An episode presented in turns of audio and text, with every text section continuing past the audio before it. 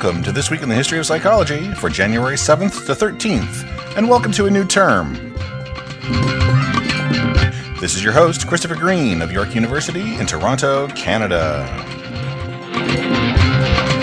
In this episode, we'll first take a brief look at some of the most important events that happened during this week in psychology's past. Then we'll have our feature interview with Professor Robert H. Wozniak on the interrupted career of developmental psychologist James Mark Baldwin. Finally, we'll celebrate the birthdays of some important psychologists. All this and more on this installment of This Week in the History of Psychology.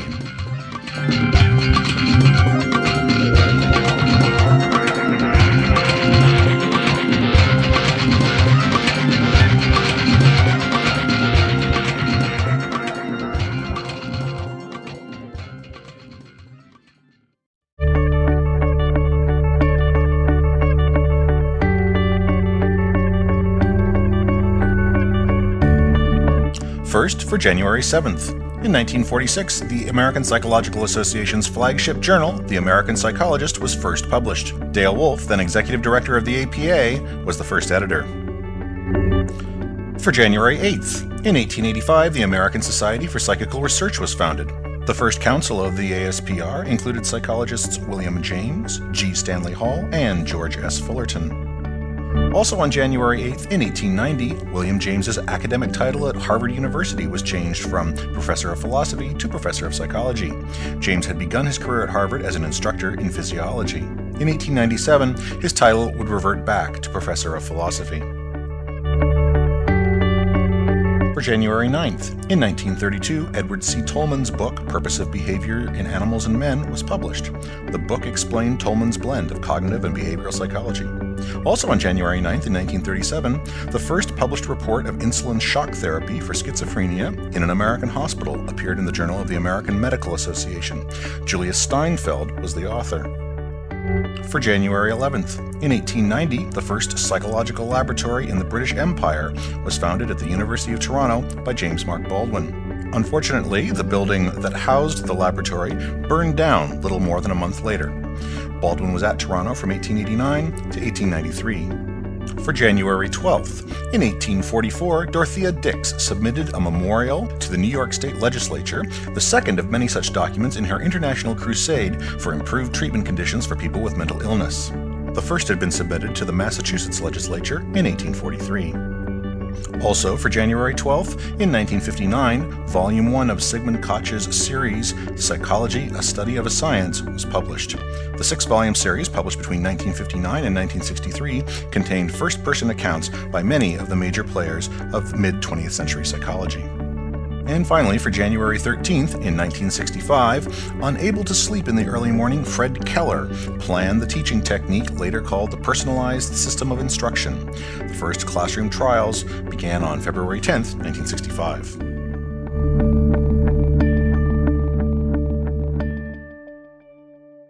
January 12, 1861, was the birth date of one of America's most influential, yet now least known psychologists. James Mark Baldwin founded three experimental psychology laboratories. He participated in the founding of Psychological Review, Psychological Bulletin, and Psychological Index, and he also participated in the founding of the American Psychological Association. All the while, he produced a theory of evolutionary change that is still discussed today, and a stage-wise theory of child development that later strongly influenced the work of Jean Piaget. In a 1903 survey of psychologists, he was rated as the fifth most important psychologist in America, behind only William James, James McKeen Cattell, Hugo Münsterberg, and G. Stanley Hall. Yet Baldwin's name is known only to a handful of psychologists today because his career was interrupted by scandal and disgrace. Here to talk to us about Baldwin is Dr. Robert H. Wozniak of Bryn Mawr College in Pennsylvania. Professor Wozniak is working on a biography of Baldwin. He is the editor of several reprint series published by Thoemmes Press and is the author of Metaphysics and Science, Reason and Reality, The Intellectual Origins of Genetic Epistemology, which is a chapter in J. Broughton and D.J. Freeman Moyer's book, The Cognitive Developmental Psychology of James Mark Baldwin, published by Ablex in 1982. Professor Wozniak, many of our listeners may not be familiar with Baldwin's main intellectual achievements, so could you first tell us a bit about his theory of intellectual development and perhaps touch on the influence it had on the much better known theory of Jean Piaget? I think it's I had to list Baldwin's main accomplishments, I'd probably include about 9 things. That seems like a large number, but he was a pretty accomplished guy. In the period between 1889 and 1894, he carried out psychology's first really well-controlled experimental studies of infant behavior. The second thing, and maybe in many ways the most important thing, is that after he got to Princeton around 1894, he started work on a theory of development, which appeared in 2 books, Mental Development of the Child and the Race in 1895, and Social and Ethical Interpretations in Mental Development in 1897, which did something that was pretty unique for the period, and to be honest, I think is still unique. That is to say, he actually developed a theory of mind which was sort of biosocial. It made use of evolutionary principles of mind, but it also focused on social cultural aspects of mind. And one of the reasons I think this is especially important is because even contemporary psychologists have a tremendous amount of difficulty in thinking simultaneously about both the biology of the mind and the sociality of the mind. And indeed, since one of the points of your question was to ask about his relationship to Piaget, if you take not only Piaget but his contemporary theorist, Lev Vygotsky, the Soviet psychologist, they sort of split, in a sense, exactly what Baldwin was able to bring together, Piaget having a biological theory of the mind and Vygotsky a socio-cultural theory of the mind. And yet, so it's very hard for us to think simultaneously in terms of both of those frameworks, and yet here's Baldwin way back in the late 19th century, and he's doing it remarkably well. Another characteristic that I think makes him fairly unique is that his theoretical orientation was probably more complex and more sophisticated than anything that had preceded it in psychology to that day.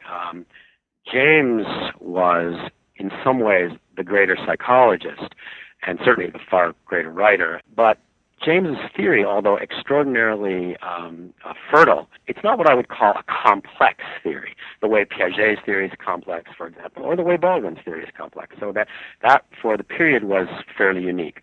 Another thing that makes Baldwin unusual is the incredible range of topics that he analyzed.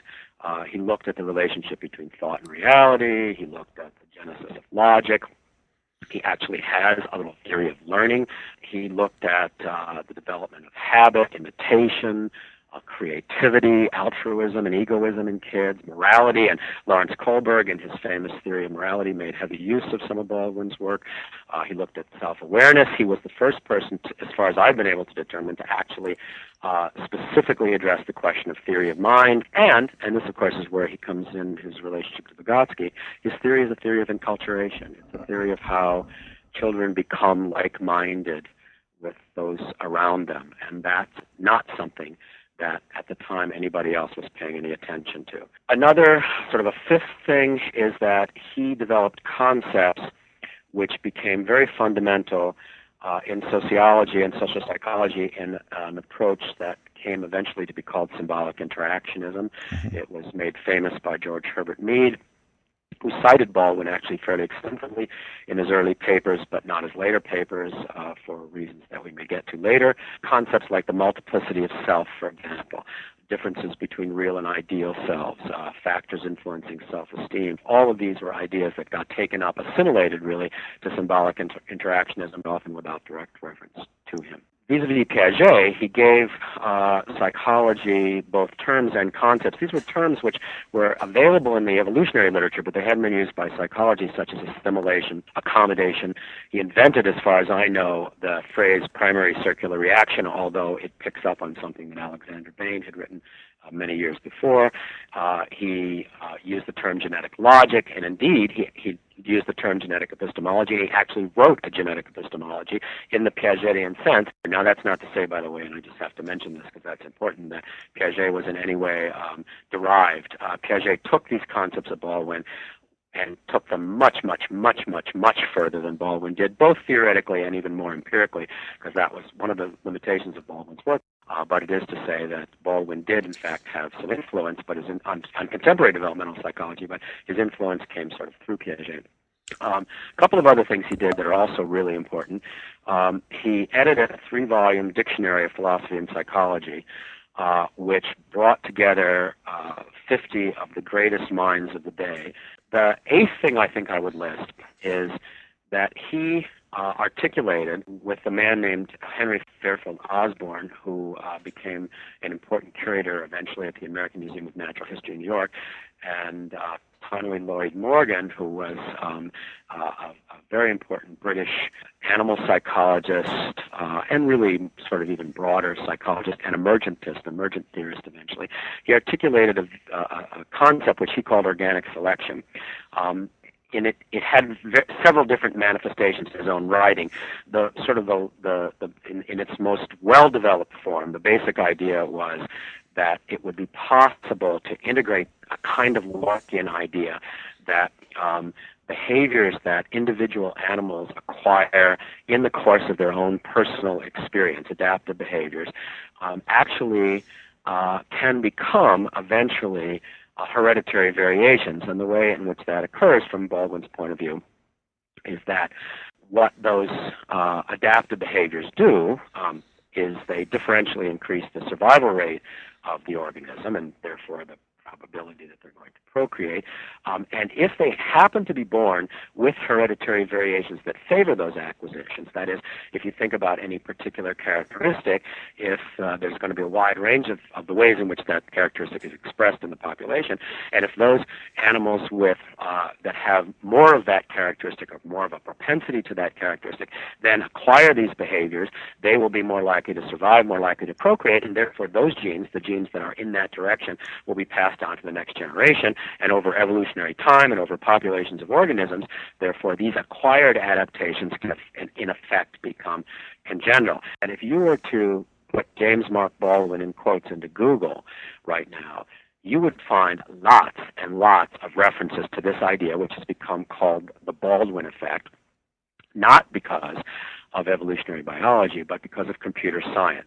One of the things that's happened in computer science in the last 10 years is that there's been a tremendous growth of interest in evolutionary systems and genetic algorithms, and this idea that Baldwin had, the Baldwin effect, has actually been embodied in many of the programs that express genetic algorithms. And then the last thing I would list is his APA presidential address of 1897, where he took the idea of variation with selection from natural selectionist accounts of evolution and attempted to apply it to thinking. And that paper is often viewed as a kind of milestone in what has become known in philosophy and in some branches of psychology as evolutionary epistemology.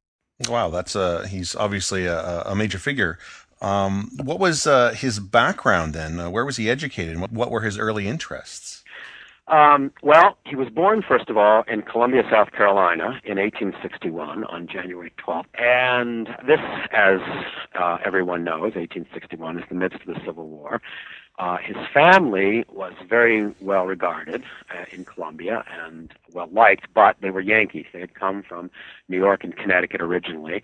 And so when the war really started to heat up, they went north. After the war, they went back to Columbia, and Baldwin went to grade school in Columbia.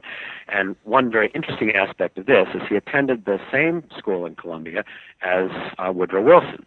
Although Wilson was a couple of years older than Baldwin, and we don't know whether or not he really knew Wilson or how well he knew Wilson at that time, but it's of interest because his relationships with Wilson later on were anything but positive. After he finished grade school, he worked for a couple of years, and then his family sent him north to Salem, New Jersey, to a preparatory school. I think school might be a little strong. I think it was a case of 3 or 4 students living in the house that was run by his uncle by marriage. They must have done a good job because after being with his uncle for 2 years, he entered Princeton in 1881 as a sophomore, and he graduated with his bachelor's degree in 1884.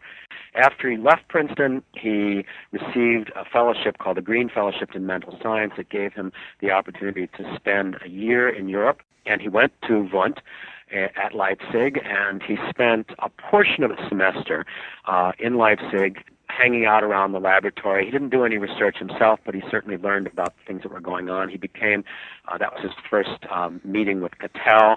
They used to play tennis together. And then he went to Berlin, and he did spend, as far as I've been able to determine, a whole semester there working with a very famous German philosopher named Friedrich Paulsen and studying Spinoza under Paulsen. When he came back to Princeton in 1885, he spent a year as an instructor in French and German. And during that period, he translated Ribot's German Psychology of Today into English. He also published his first actual scholarly paper, which is called The Postulates of a Physiological Psychology. Mm-hmm. So after he gets his PhD at Princeton, he does brief stints teaching at Lake Forest College near Chicago, and then at the University of Toronto, where he founds his first experimental psychology laboratory. But then Baldwin was called to a position as alma mater of Princeton in 1893, and among his considerable achievements during this period were that he was an important framer of the disciplinary institutions of psychology, as well as the intellectual work you talked about before. Is that right? In fact, this was the period, really, in which psychology professionalized, in the sense that it was the period where journals were being founded, where societies were being founded, where people began to think of themselves as having an identity of psychologist rather than philosopher interested in the mind, for example. And Baldwin was one of the major figures in that regard. You already mentioned that he founded a laboratory at the University of Toronto, but he also founded a laboratory at Princeton, and when he eventually went to Johns Hopkins, he resuscitated G. Stanley Hall's LAPS laboratory there as well. So he was one of the people who, in the forefront of sending the message to college presidents and those in charge of budgets, hey, psychology is becoming a science, or it has scientific techniques, it needs laboratories. Laboratories mean funding, they mean laboratory assistants, and they give the discipline an institutional niche which they wouldn't otherwise have had, and Baldwin thought that was extremely important. He also was the founder of journals. He co-founded the Psychological Review with James McKeen Cattell. It was the second major American journal. He also founded the Psychological Bulletin, which was a journal that specialized in reviews, basically, review articles and reviews of books. And he also was responsible for starting the Psychological Index, which eventually became the Psychological Abstracts, which eventually became something that almost all students of psychology know today as PsycInfo. He was also president of APA, but that's not so big a deal because, quite frankly, APA was very small, and practically all of the first couple of generations of major American psychologists at one time or another served as president of APA, but he was also the founding president of the Southern Society for Philosophy and Psychology. So after about a decade at Princeton, he left for this post at Johns Hopkins that you've mentioned a couple of times, where he reestablished G. Stanley Hall's old psychology laboratory. Why did he decide to leave Princeton, and what did he achieve while he was at Hopkins? Well, the simple answer to that question is that Hopkins made him an offer that was too good to turn down. They gave him a very prestigious chair. They gave him a huge salary increase. They gave him funds to reestablish the Department of Philosophy, but really establish it as a new Department of Philosophy and Psychology. At that time, Hopkins was an exclusively graduate institution, and what that did is it freed Baldwin from any undergraduate teaching, which he had come to find burdensome, and it gave him access to what were then, I'd say, the best graduate students in the country. The other reason is that he was extremely dissatisfied with a turn of events that had taken place in Princeton just prior to his departure. And that turn of events was the election of Woodrow Wilson to be president of Princeton. Baldwin and Wilson did not get along at Princeton, but it wasn't just that. I think Baldwin could have tolerated a president that he didn't like. It's that Baldwin considered Wilson to be anti-scientific. And indeed, if you look at some of the speeches that Wilson gave at Princeton during that period, he's very critical of the sciences. He was very much a humanist. He was himself a historian, of course, as everyone probably knows. And he stress the importance of the humanities and de-stress the importance of the sciences. And I think Baldwin felt that there was handwriting on the wall here, that the funding for psychology and the importance of psychology in the global scheme of things at Princeton was on the downward trend, and it was time for him to leave. And then in 1908, Baldwin was arrested in a Baltimore brothel, and his academic career, at least in America, came to a rather speedy conclusion. Could you tell us a bit about that scandal and how Baldwin's life unfolded afterwards? Well, I can tell you what I know. The reality is that we actually don't know very much about the scandal. He seems to have been present in a Baltimore brothel, as you've said, just before the police showed up. I have not been able to find out that he was truly arrested in the sense that we normally think of arrest, that is, put in handcuffs and taken down to the station. In fact, that does not seem to be what happened. What seems to have happened is that he was sent home, which wouldn't have been surprising in that period. I mean, you know, Baltimore was still a quasi-southern city, and at that time, in a quasi-southern city, a important, well-known, affluent, white male who was found in a house of prostitution probably would have been sent home. And that might have been the end of it, except for the fact that Baldwin was on the short list to be appointed by the mayor to the school board. That list had already been, in fact, announced in the newspaper. And apparently, although I don't know the specifics of this yet and have not been able to pin it down, apparently newspaper reporters got wind of the fact that someone who was going to be appointed to the school board, or might be appointed to the school board, had been arrested in a house of prostitution, and they were quite concerned about that. And that's when the scandal broke. That wasn't actually until 1909. It took a while for all of this to unfold. And when the scandal itself broke, when this became public, the Board of Trustees, and in particular the head of the Board of Trustees, put pressure on the president of Hopkins, a chemist by the name of Ira Remsen, to ask for Baldwin's resignation. And Baldwin always claimed that he was innocent, innocent of any obvious intent in a brothel, that he didn't realize that that's what it was. He referred to it as a social club. He claimed that he didn't go there for the obvious reasons, that he was trapped inadvertently, and that he resigned, which he did do, at Hopkins for the sake of his family. He had two daughters and his wife, of course, and that he wanted to save them the embarrassment of this scandal becoming really, really public. In the years between the resignation, 1909 and 1912, he divided his time between Mexico and Paris. He always claimed that, in fact, he claimed in the press when he resigned, as a kind of cover story, that the reason he was resigning was because Mexico had appointed him to be an advisor to the president on the restructuring of education in Mexico. In fact, that doesn't actually seem to be quite the case. That's a bit of an overstatement. He was asked to consult with the government, but that seems to have been a very kind of minor sort of relationship. When he was in Mexico, he was in Paris, and in fact, in 1910, he was elected to succeed William James, after James died, as corresponding member, essentially, of the Academy of Moral and Political Sciences and the Institute de France.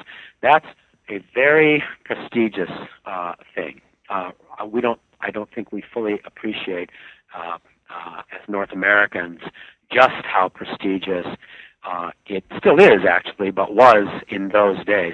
After the outbreak of World War One, but before the Americans entered World War One on behalf of the Allies, Baldwin devoted himself to trying to get the U.S. involved in the war. As probably some of your listeners know, Woodrow Wilson was extraordinarily slow, and this is one of the things about Wilson that Baldwin really, really despised. He couldn't make up his mind.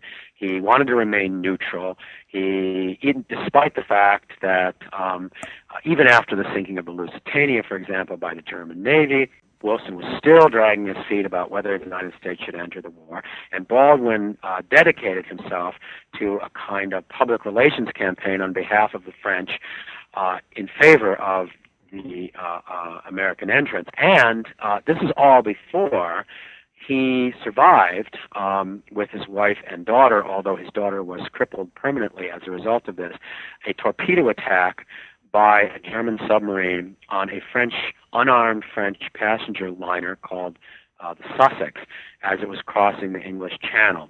When Baldwin finally got back to France, he sent a telegram to Wilson regarding the affair and the shame that the United States would allow these sorts of things to happen without getting involved in the war. He was eventually awarded the Legion of Honor by the French government.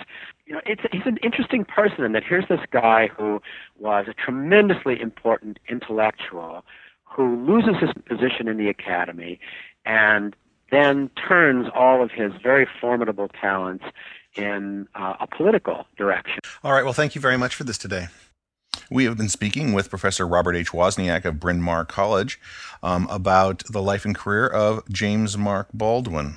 Professor Wozniak is working on a biography of Baldwin, and he is also the editor of several reprint series published by Thoemmes Press, and he's also the author of a chapter entitled Metaphysics and Science, Reason and Reality, The Intellectual Origins of Genetic Epistemology, which appears in J. Broughton and D.J. Freeman Moyer's book, The Cognitive Developmental Psychology of James Mark Baldwin, published by Ablex in 1982. My interview with Professor Wozniak was actually quite a bit longer than that version there, and I will post the complete interview as a separate file on the website.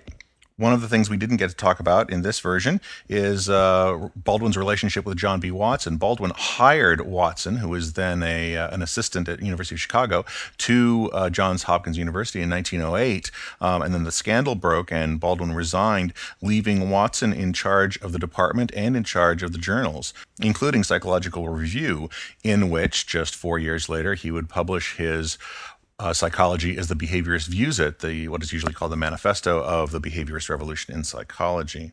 Of course, Watson himself would become the victim of scandal in around 1920 and be forced to resign his position at Johns Hopkins as well.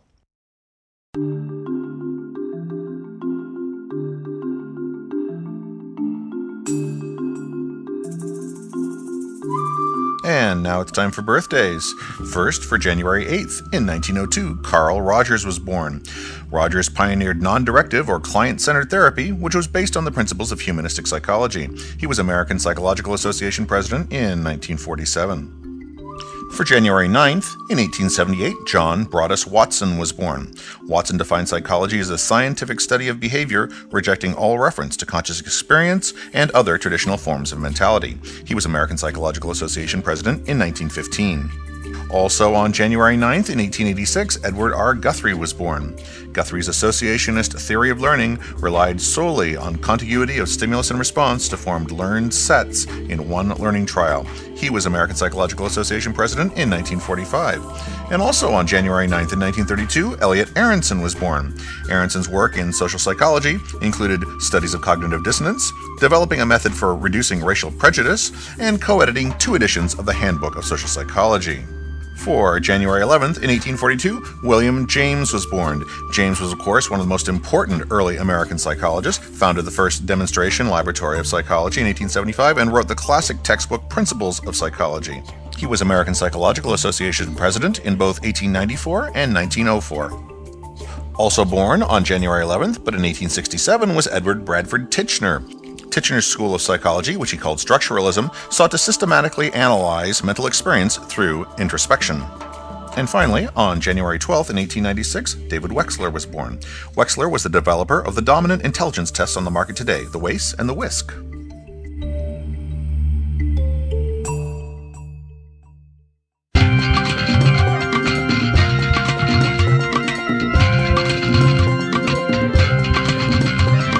And that's it for this episode of This Week in the History of Psychology.